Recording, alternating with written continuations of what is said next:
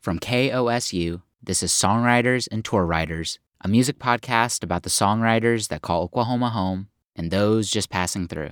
You know, a lot of people who have never been to Oklahoma call it a flyover state, but I think Oklahoma is absolutely beautiful, and there's so much inspiration in just the geographic attributes of our state. I've always said, you know, I didn't, I didn't ever see no border there between Texas and Oklahoma. I just see a really red river. Songwriters and Tour Writers is available wherever you get your podcasts.